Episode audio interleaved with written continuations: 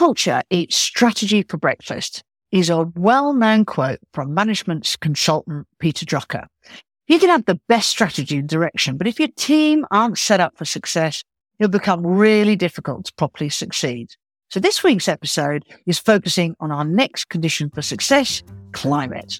I'm Pia. And I'm Dan. And this is Squadify Connect.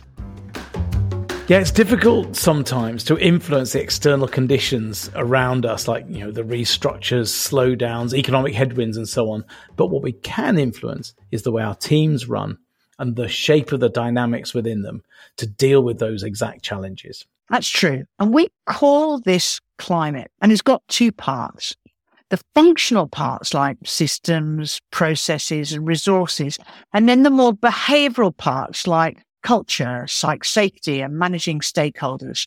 So one part is more how the team runs and the other part is how the team behaves with each other, but they're both equally important as they're critical to creating success.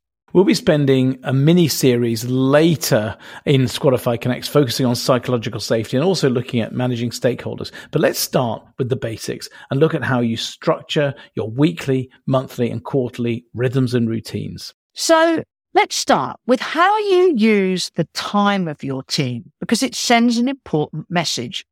It is a critical and finance resource.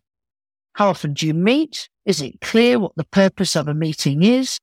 Is it tactical? Or do you have the opportunity to share learnings or troubleshoot or brainstorm? Can some of these meetings be done using a recorded video app, for example? Have a look at Marco Polo. Yeah, reviewing your meetings and thinking specifically about how well they work and what could be different is a first step of thinking about the climate in your team. Ask your team what they might like to change. It might show up in the climate results of your Squadify even. And remember, with be, do, have, you have the power to influence how your team interacts and it can make a massive difference to them and to you. We'll deep dive into climate and look at agile working and psych safety in future episodes of your Squadify oh, Connect. But for now, take that important step of observing your team and thinking about these two conditions. And we'll talk about the third C, competence, next week.